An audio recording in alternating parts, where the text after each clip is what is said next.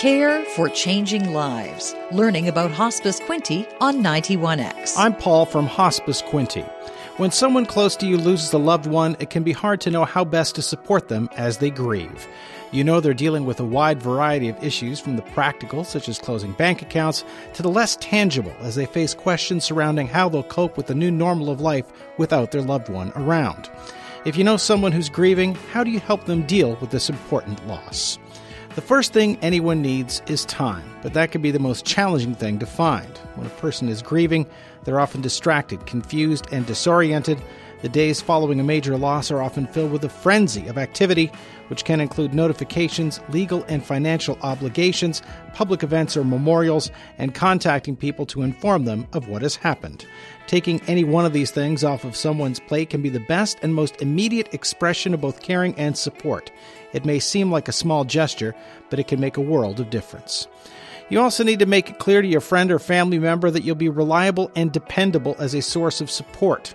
Many people will say they'll be there when you need them, but that isn't enough. People who are grieving are often the least likely people to reach out for help at any given time. Saying something like, anytime you need to talk, just call me, sounds great, but often falls short of what they need. Instead, surprise them with a visit out of the blue or start up a conversation about something totally unrelated. You'll need to show them that you'll be there when they need you before they lower their guard enough to talk to you about the pain. Saying you will be there when and if they call you just isn't enough. Once you're there and you're having that conversation, what should you say and how should you say it? It can be tempting to water down the message or to take it easy on them because they're hurting, but you can actually do more harm than good. Two of the most important things anyone needs while grieving are honesty and clarity. When you speak to them, you should be concise and exact with the words you use. Messages should be on point and free from any room for misunderstanding. Say what you mean and mean what you say. That's always preferable, but to a grieving person, it's nothing less than essential. A kind word may be soothing, but a clear and honest word is something they can hang on to, and that is what they truly need.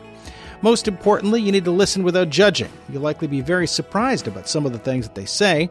Many may seem totally out of character and not at all like the person you knew before their loved one died. Keep in mind they're going through a wide range of emotions and reactions. They're questioning their world and the place in it. They don't know what makes sense anymore, and often they're not happy about it. They may lash out. They may sleep more or less. They may vanish for long periods of time or instead try to hide in a crowd. Even if they say they are, they are rarely okay.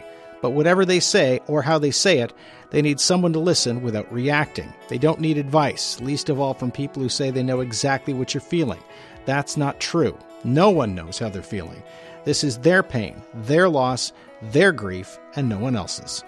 You don't need to provide platitudes or easy answers because there are no easy answers to find. You need to let them hear their thoughts as they share them out loud, and that only happens when they speak to someone who is truly listening and letting them take center stage, and not just someone who wants to fix them. While grieving people often face challenges when it comes to money or living arrangements, they're usually secondary to the chaos that exists inside their own mind. They need to eat and sleep and take care of their health in the short term. Bring them a meal or do something for them that gives them time to think or sleep. But most of all, be the person they need you to be.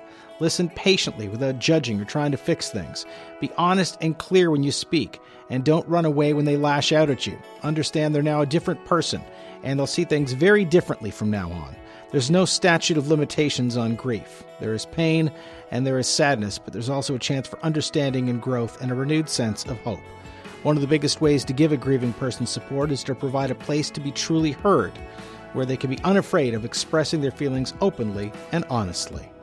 Hospice Quinte provides support groups for those who are caring for someone with a terminal illness and also for those who have lost a loved one.